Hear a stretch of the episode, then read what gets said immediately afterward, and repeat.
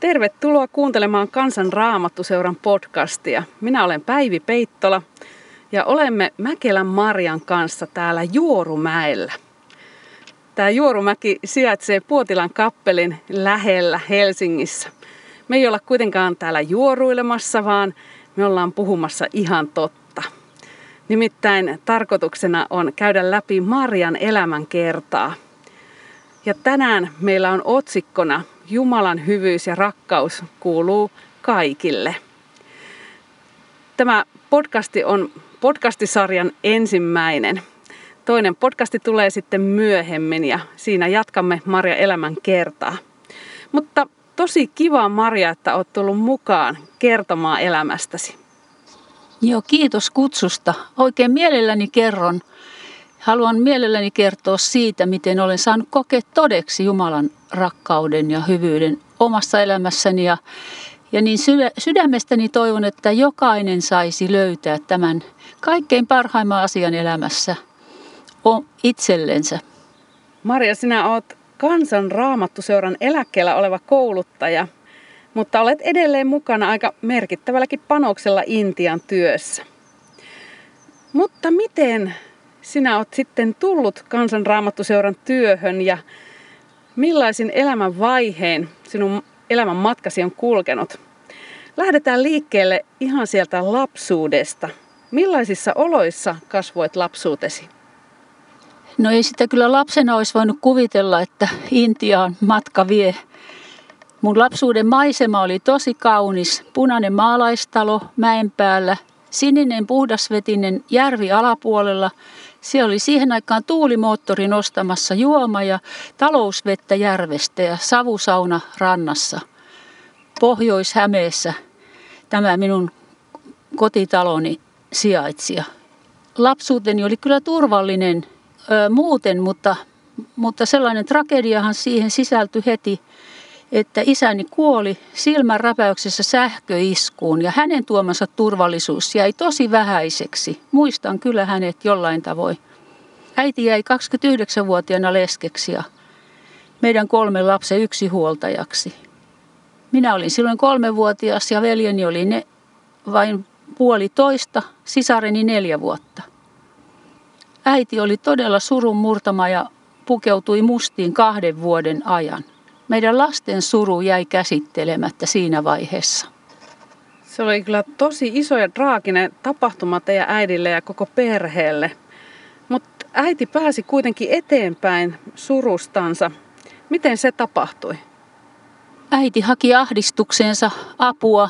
Kirkkoherran luo meni keskustelemaan ja, ja sai siellä ymmärryksen siitä, että, että hän voi antaa elämänsä Jumalan käsiin ja – löysi turva Jumalasta ja Jeesuksen omaksi vapahtajakseen. Ja, ja se oli kyllä ihan ratkaiseva asia meitä lapsiakin ajatellen, että, että, että se suru alkoi sitten murtua ja, ja äidistähän tuli meidän kylälle pyhäkouluopettaja, kaikille kylän lapsille ja meille omilleen tietenkin. Ja sitten hän alkoi vetää siellä tällaisia, oliko ne nyt ompeluseuran nimellä, siihen aikaan oli nämä tapaamiset, kun, kun kyläläiset tapas toisiansa, niin äiti aloitti siellä hengellisen työn sillä kylällä silloin. Siihen aikaan, kun sä olit lapsi, niin tytöltä odotettiin kiltteyttä. Olitko, sä, olitko sinä kiltti tyttö vai teitkö kepposia?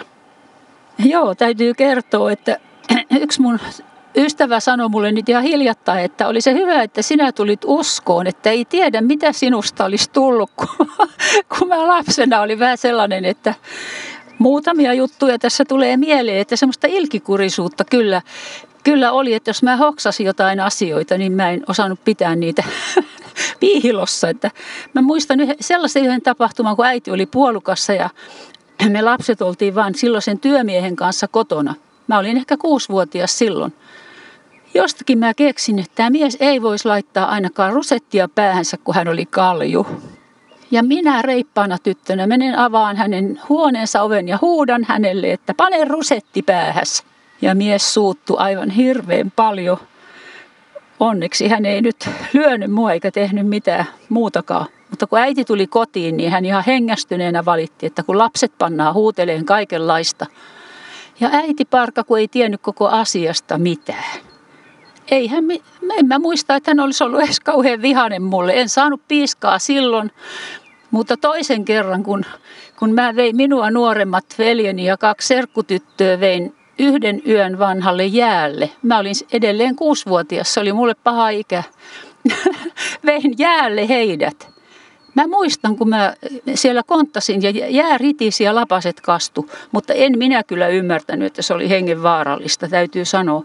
Mutta sitten äiti ja täti ja mummo juoksi kauheita vauhtia sinne rantaan ja, ja minä huusin heille, että kylläpä akoille tuli kiire.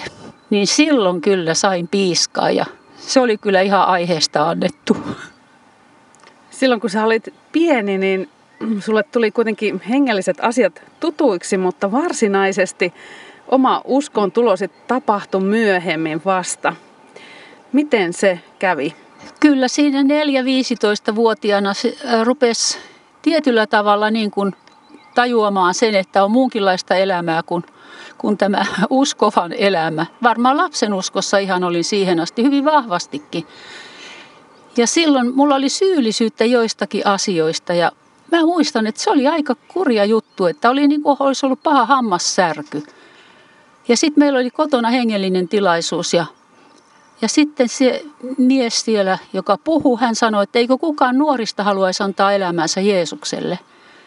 Ja mulla oli se halu. Mä jotenkin tiesin, että Jeesuksella on apu mulle.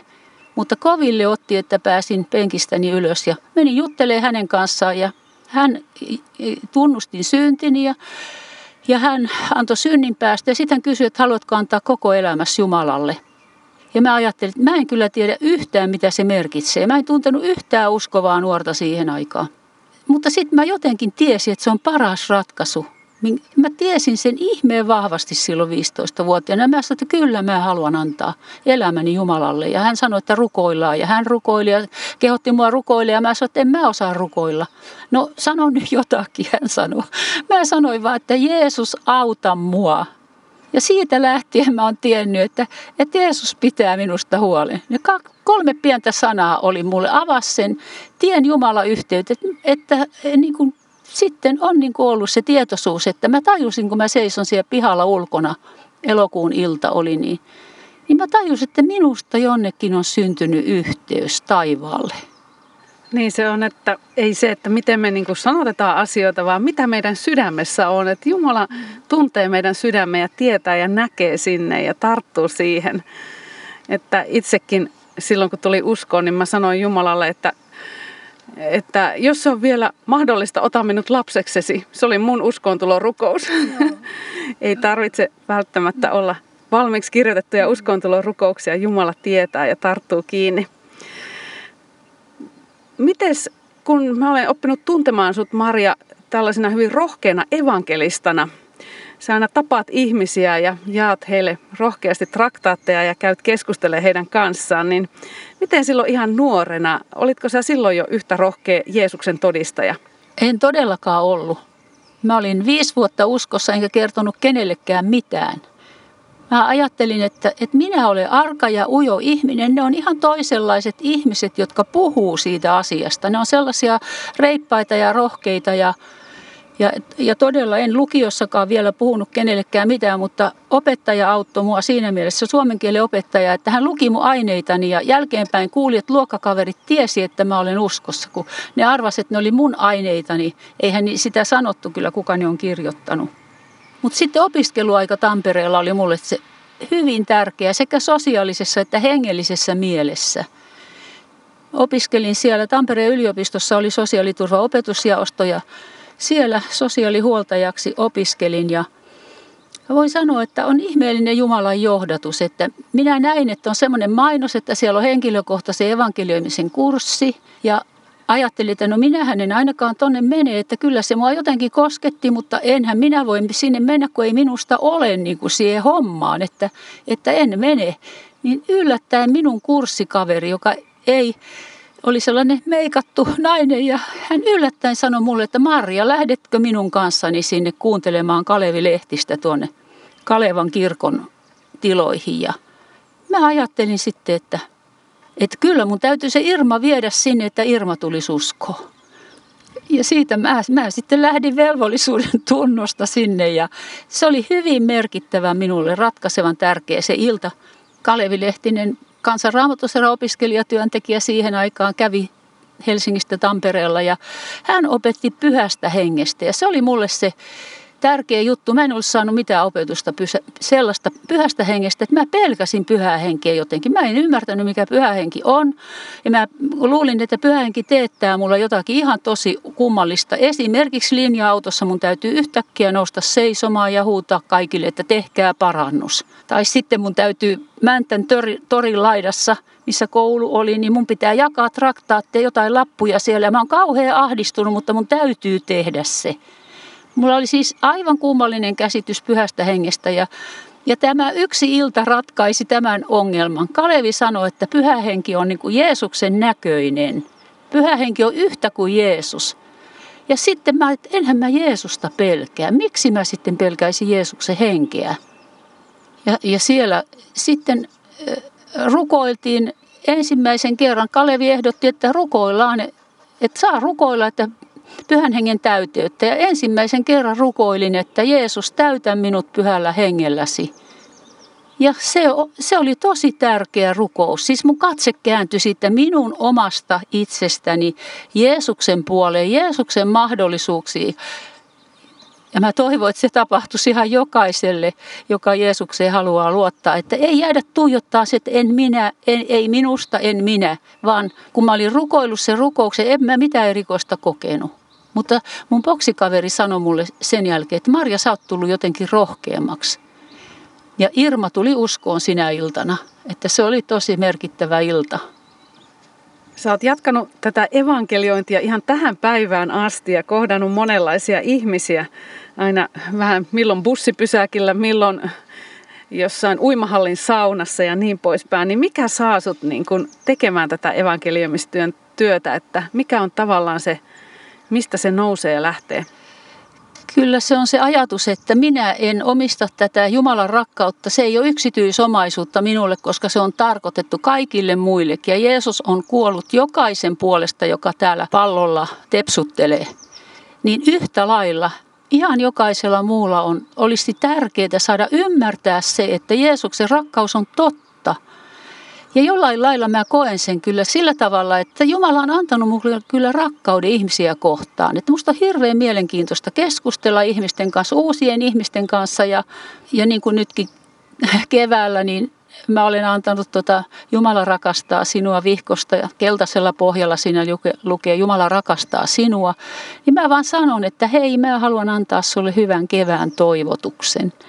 Että se on ollut niin kuin se aloitus mulla, että haluan antaa sulle hyvän kevään toivotuksen. Ja, ja joskus kysyn sitten, mikä sun etunimesi on hyvin, lähestyn kyllä ihmisiä aika reippaasti, että sit saan tietää etunimeä lisään siihen vielä, että Jumala rakastaa sinua. On se nimi sitten Liisa tai Kimmo tai kuka milloinkin on ollut kysymyksessä ja anna, jätän sen luettavaksi, että joidenkin kanssa saattaa sitten myöhemmin tapaan uudestaan.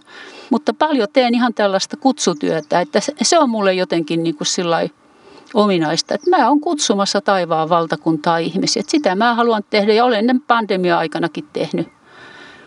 Tämä rakkaus ihmisiin on sulla ollut motivaattorina varmasti myöskin siihen ammattiin, johon lähdit opiskelemaan silloin nuorena. Eli sinusta tuli sosiaalityöntekijä. Mutta aika mielenkiintoista, että sit sosiaalityöntekijä ammatista päädyt kuitenkin hengelliseen työhön. Miten se tapahtui? Sellaiset kysymykset, mitä mulle Jumalan valtakunnan työntekijät on tehnyt, niin mä huomasin miettiessäni omaa elämääni, että ne on hyvin tärkeitä. Kalevi Lehtisen tapasin sitten, olin ollut vuoden sosiaalityöntekijänä Iisalmen perheneuvolassa ja sieltä nuorten kanssa lähdin käymään sitten viikonloppu loppuna leirikeskuksen, jossa Kalevi oli opettamassa. Ja minun suureksi hämmästyksekseni hän siinä buffeepöydän äärellä hän kysyi, että Marja, oletko sinä ajatellut Jumalan valtakunnan työtä päätoimisesti? Ja minä katson silmät pyöreänä Kalevia ja sanoin, että en, minähän olen sosiaalityöntekijä. Minulla oli niin vahva sosiaalityöntekijä identiteetti ja mä koin olevani ihan oikealla alalla. Mutta mä vaihdoin sitten vielä siitä Iisalmesta vaihdoin sitten vielä Jyväskylään koulukuraattoriksi ja se olikin vaikea, äh, sellainen vaikea se vaihto siksi, että mulla oli sitten jotenkin pohjalla jo tämä, että haluaisiko Jumala mut valtakuntansa työhön. Mutta en saanut mitään vastausta, kun mä rukoilin johdatusta ja sitten menin sitten Jyväskylään tapaamaan koulutoimen johtajaa ja kotona siellä maalla olin äidin luona ja kerron hänelle itkien sitä, että Jumala ei ole vastannut mulle yhtään mitään. Että mä, on ihan niin kuin täys hiljaisuus ja pimeätä, että mä oon pyytänyt johdatusta, mutta mä, aloin ihan, mä itkin, kun mä kerroin sitä äidille. Niin sitten mulle tuli se raamatun kohta, Jeremia 31.9, että itkien he tulevat ja minä johdatan heitä, kun he kulkevat rukoillen.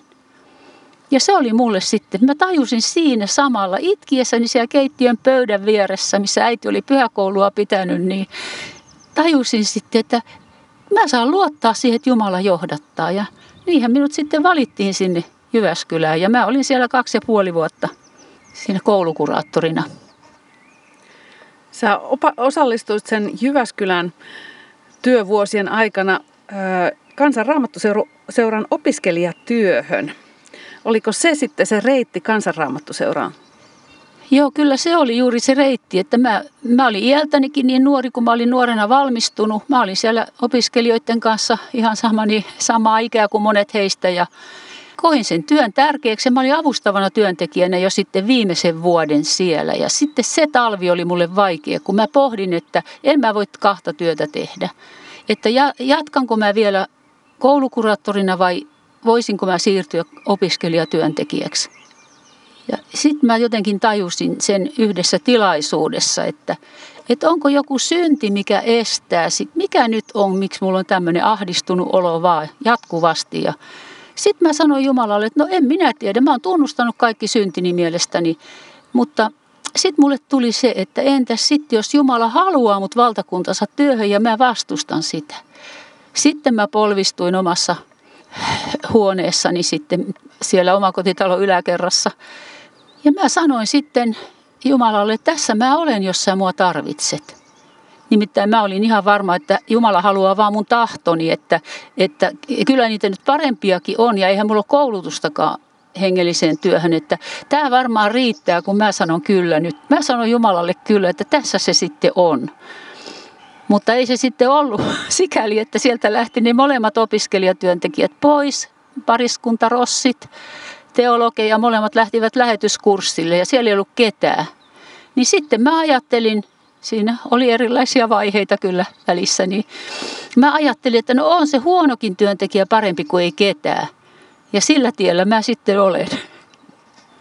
Jumalalla on oma viisautensa, kun hän valitsee ihmiset työhönsä, että hän varmasti käyttää kaikkea sitä, mitä meissä on ja mitä meidän elämän vaiheessa on tapahtunut ja myös tietää, että kenet hän laittaa millekin paikalle. Ja uskon, että myös tällä sosiaalityöntekijän koulutuksella ja työkokemuksella on ollut oma merkityksensä siihen, millainen sinusta tuli. Joo, varmaan sillä on ollut paljonkin vaikutusta, vaikka en sitä ehkä itse ole niin tajunnut ennen kuin voin sanoa, että kyllä nyt Intian työssä ymmärrän sen, että on hyvä, että on sosiaalityöntekijän koulutus. Mutta mä haluaisin sanoa, että tässä hengellisessä työssä myös oma persona on tärkeä instrumentti. Ja mä olen aina halunnut olla aidosti sitä, mitä olen. Ja samanlainen kaikkien seurassa, en mä osaa esittää mitään roolia, enkä haluakaan. Ja, mutta jos haluaa rehellisesti olla sitä, mitä on, niin silloin se merkitsee myös sitä, että on valmis jakamaan omia vaikeuksia, kipeitä asioita, niiden kohtaamista toisten kanssa. Aito yhteys syntyy vain omien heikkouksien myöntämisen kautta. Sen olen kyllä omassa elämässä kokenut. Läheisimmät ystävät ovat sitten tulleet sitä kautta, että on molemmat on jakaneet sitä, mikä on ollut tai on vaikeaa elämässä. Mehän ollaan aika samanlaisia kuitenkin kaikki ihmiset. Pieniä ihmisiä. Ja tietenkään ei kaikille kannata kaikkea kertoa, sen, sen sanon, mutta, mutta että semmoinen avoimuus on niin tärkeää todella hyvien yhte, yhteyksien syntymiseksi. Siksi mä en halua kertoa vain jotain työhistoriaa tässä, vaan, vaan sitä myös, miten Jumala on minua murtanut, muokannut ja sisäisesti eheyttänyt. Sä kerroit tuossa aiemmin isäsi traagisesta äkkikuolemasta. Sä et saanut silloin lapsuudessa tukea kuoleman käsittelyyn, mutta Jumalan avulla sait myöhemmin elämässä eheytyä tuon tapahtuman aiheuttamasta traumasta. Miten se tapahtui? Joo, mä ihmettelin aina sitä, että miksi mä, minulla ei ole mitään tunteita, kun mä muistan se, miten isä makasi kuolleena meidän pirtin lattialla. Me, me oltiin puo, piirissä ympärillä siinä. Ja ei mitään tunteita. Minä niin kuin katselin ihan ulkopuolisena, ihan niin kuin, se oli niin kuin valokuva, mikä oli mun sielussani.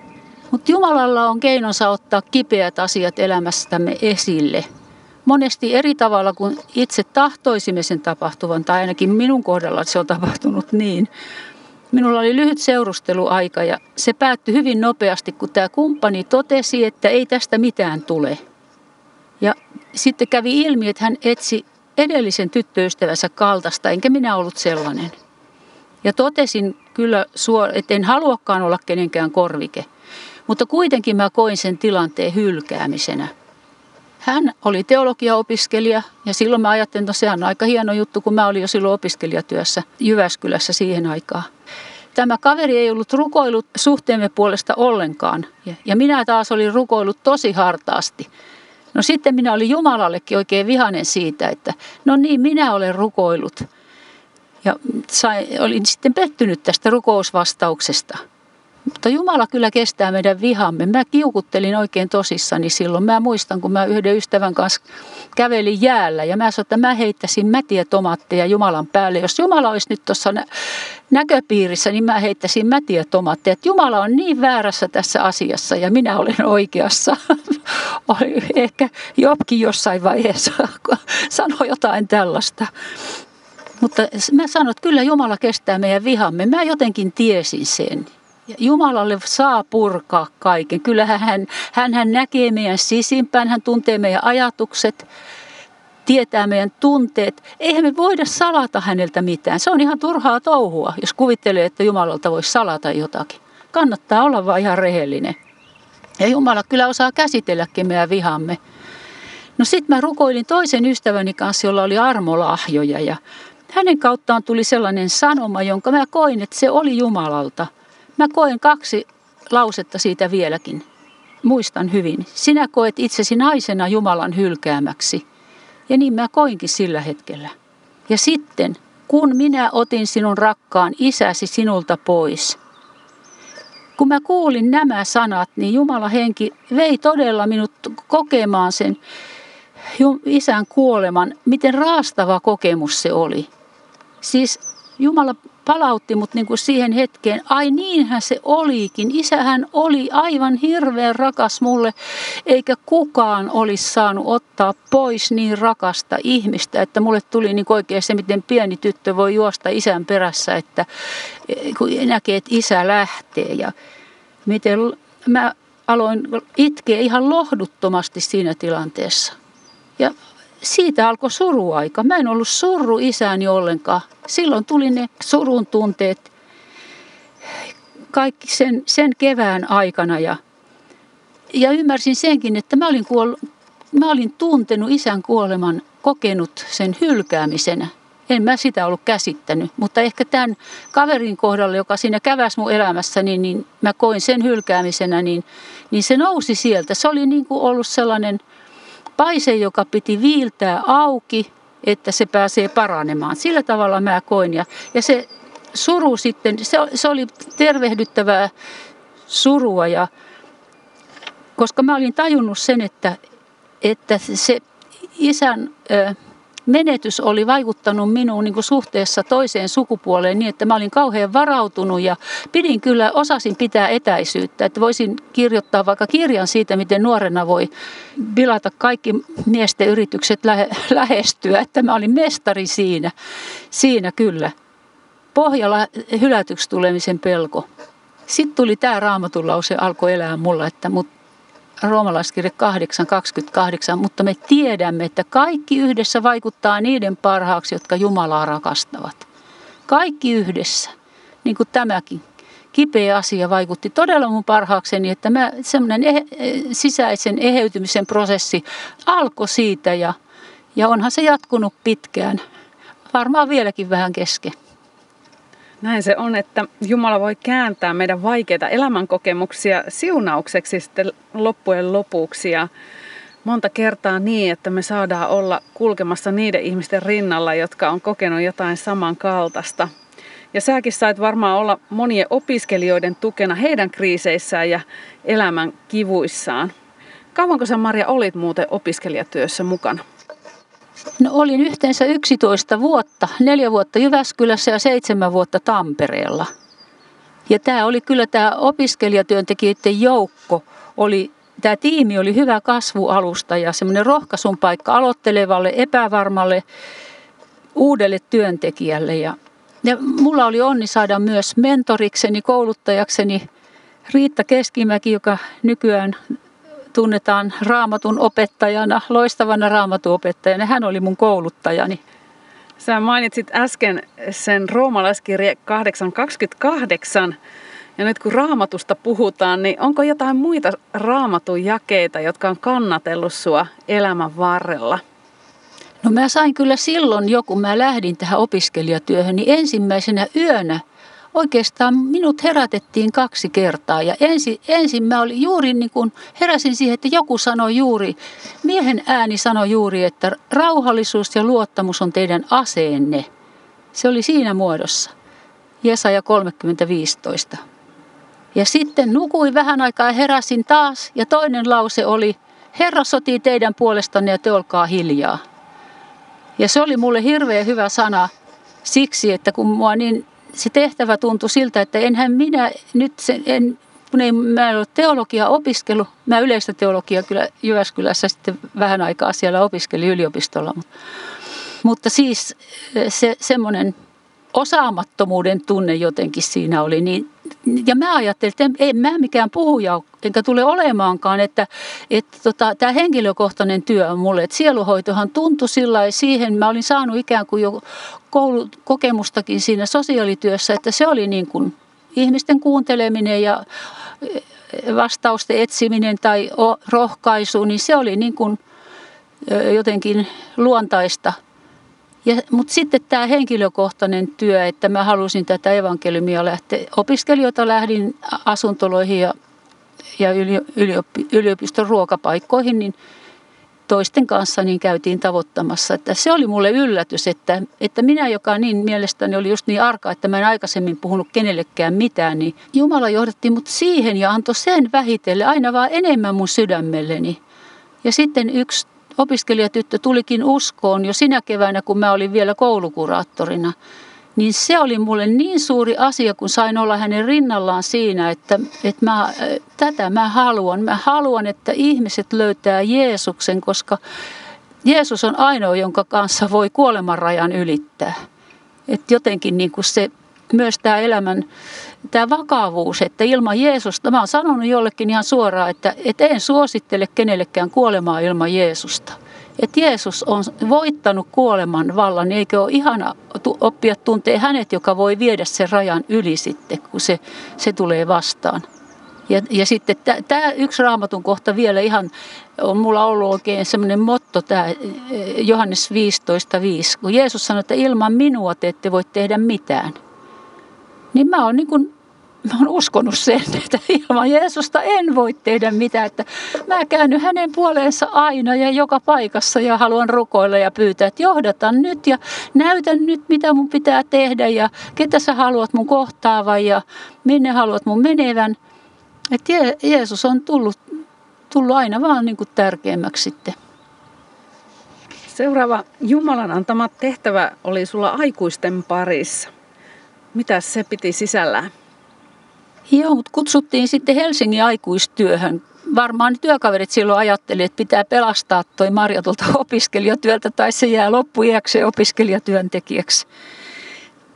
Mulle annettiin toimenkuvaksi naisten sielunhoito Helsingissä. Se oli niin kuin se, mihin minut oli kutsuttu. Ja kyllähän sitä varmasti siinä on paljon, oli niiden vuosien aikana, mitä sitten olin Helsingin työssä.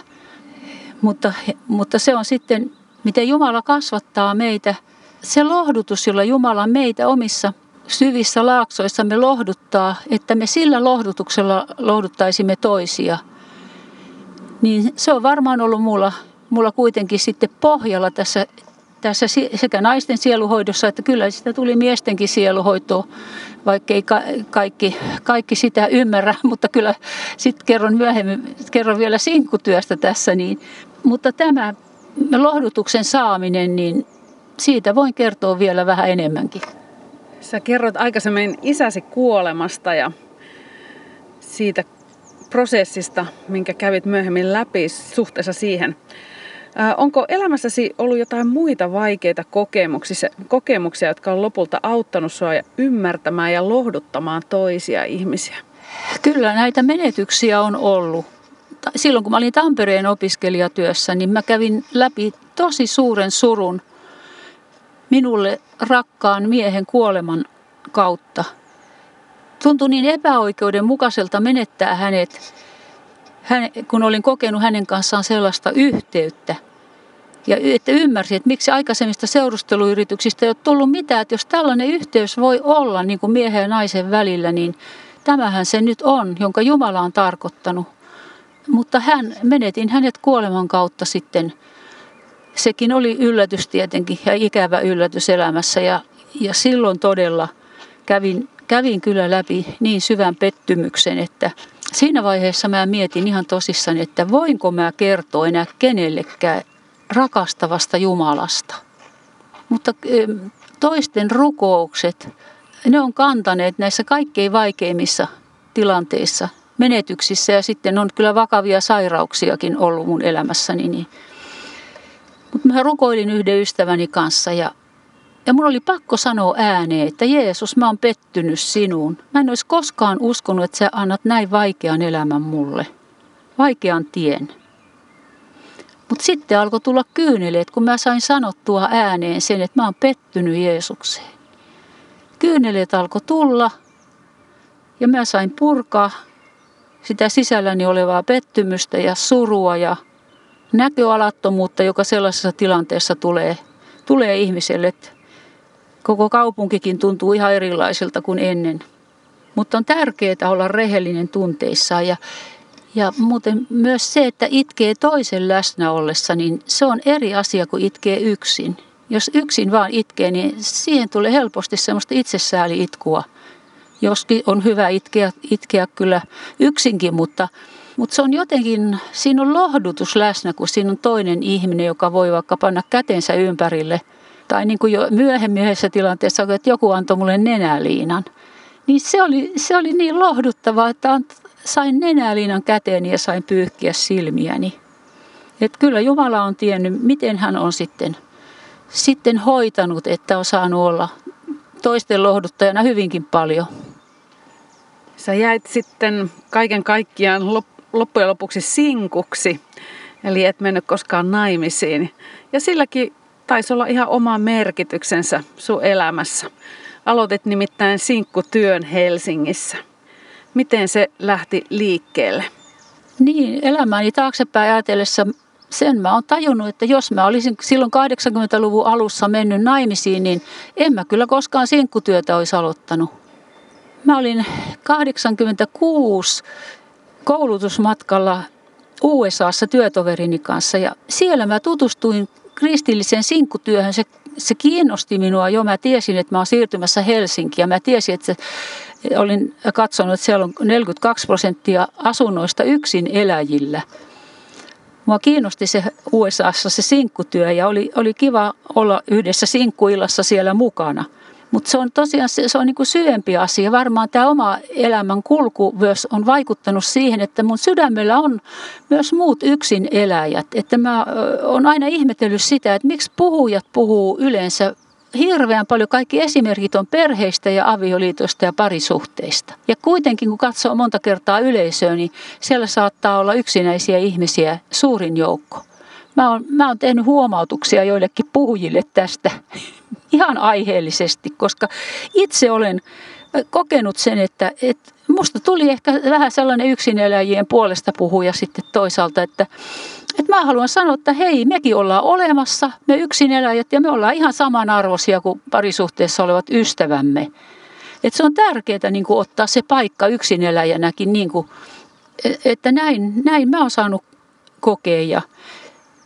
Sitten toisaalta mä oon mielelläni ollut aina tiimityöntekijä, niin tämmöinen tiimi muodostui sitten heti. Meitä oli heti neljä siinä alkuun, miehiä ja naisia. Mä oon aina halunnut sitten, että siinä on molempia, ei, kun sinkkujakin on miehiä ja naisia, niin, niin on, mulla on ollut aina tämmöinen tiimi rinnalla, ja me ollaan yhdessä sitten, Helsingistähän tämä sinkkutyö levisi sitten muihinkin kaupunkeihin, ja meidän tiimilä, tiimiläiset kävi sitten kaksittain tai Mä kävin yksinkin muutaman kerran itse muutamassa kaupungissa levittämässä sitä sitten muualle Suomeen. Sä mainitsit tuon USAn koulutusmatkan ja sillä samaisella matkalla sait myös kipinän lähetystyöhön. Ja se kutsu on vienyt sinut sitten myöhemmin Etu-Aasiaan ja Intiaan. Millaisen kipinän sinä sieltä sait? No yksinkertaisesti se se lause jäi nyt englannin kielellä mulle soimaan. To those who have never heard. Niille, jotka eivät ole koskaan kuulleet roomalaiskirjeen 15. luvusta, onko se jäi 21, nyt en muista varmaan. Mutta mun sydämellä on erityisesti ollut rakkaus niitä kohtaa, jotka ei ole koskaan kuullut Jeesuksesta. Että eikö olisi oikeudenmukaista kertoa edes yhden kerran niille, jotka ei ole koskaan kuullut, kun toiset kuulee moneen kertaan. Ja silloin opiskelijatyö alkuvaiheessa mä luin kirjan Muslimimaailman haaste. Ja siinä kerrottiin, että silloin lähetystyöntekijöistä vain yksi prosentti tekee muslimimaissa työtä islaminuskoisissa maissa. Ja se jäi mun sydämelle jonnekin. Jumalan myllyt jauhaa hitaasti. 22 vuotta myöhemmin lähdin mukaan sitten tämmöiseen projektiluontoiseen työhön, että, että ollaan lähdetty tosiaan erääseen muslimimaahan, Etuasiassa ryhmänä kertomaan ilosanomaa. Pilottimatkalla olin jo mukana ja sen jälkeen on monta kertaa ollut vetämässä 20 vuoden aikana näitä pieniä evankeliumisryhmiä. Ja, ja se on kyllä tuonut suuren rikkauden omaan, omaa elämään. Siitä ensimmäisestä matkasta mun jäi mieleen, jos sitä pilottimatkasta jäi jo se, että kun me, me annettiin silloin vain kasetteja, jotka kertoi Jeesuksesta Luukkaan evankeliumin mukaan, niin mä annoin jollekin siellä kaupungin jossakin kauppakeskuksessa, missä se nyt tapahtui silloin, niin, niin hän, joka sai sen, niin katsoi sitä kantaa ja sanoi, että minä tiedän, että tässä on totuus. Ja minä innostuin niin kauheasti siitä, minä olin niin onnellinen, että mä sanoin hänelle, että niin on, minä tiedän sen, että siinä on totuus, kuuntele se. Ja sitten oli toinen, sillä samalla matkalla oli jo toinen rohkaiseva juttu, oli sellainen, että mä annoin yhdelle taksikuljettajalle sen lyhyestä taksimatkasta, annoin annoin sen kasetin ja seuraavana päivänä kuljin sitten meidän tiimikaverin kanssa sen taksiaseman ohi, niin tämä taksinkuljettaja sieltä huutelee, että hei, merhaba. ja ja tota, hän sitten sanoi, että katso, tuo mies kuuntelee tuollaista kasettia, jonka se annot, toinen kuljettaja. Sanoi, että minä olen tämän taksiaseman pomo. Että minulla on 25 alaista ja minä annan kaikkien heidän kuunnella tämän kasetin. Niin jotenkin se oli valtavaa semmoista Jumalan rohkaisua, että kyllä tätä työtä voi tehdä ja tänne voi tulla. Ja oli siellä joku hyvin arveluttavakin tilanne heti alkuun, että tuntui, että meitä alettiin mun työkaverin kanssa kuulustelee ihan niin kuin poliisikuulustelu, mutta selvittiin siitäkin sitten, kun tämä työkaveri osasi hienosti sanoa, että se henkilö, joka on sen sille kiele, heidän kielelle sen kasetin toimittanut, niin rakastaa tämän maan ihmisiä, niin silloin muuttui tämän vastustava ihmisen asenne aivan, siinä tapahtui aivan niin kuin simsalabim. Ja hän otti mielellään hänkin sitten sen kasetin. Tässä vaiheessa kiitän sinua Maria näistä elämäntarinoista, mitä saatiin kuulla ja siitä varmasti monelle on nämäkin, mitä kerroit, niin ollut rohkaisuksi. Jumala kuljettaa meitä itse kutakin ihan omia persoonallisia teitämme Hänellä on meille jokaiselle oma tehtävä, oma paikka Kristuksen ruumiissa. Mutta me saadaan kuulla Marjan tarinasta lisää sitten seuraavassa podcastissa ja kuulemme siinä, miten Maria on käynyt sairauskoulun, Jumalan sairauskoulun, ei pelkästään näitä menetyksiä, vaan myös Jobin lailla sitten lopulta omaan ruumiiseen osui ne Jumalan kärsimykset. Ja myöskin siitä, miten Jumala sitten johdatti Marian lopulta Intian työhön. Eli tulkaa kuulolle sitten seuraavaankin podcastiin. Siunausta sinulle elämääsi.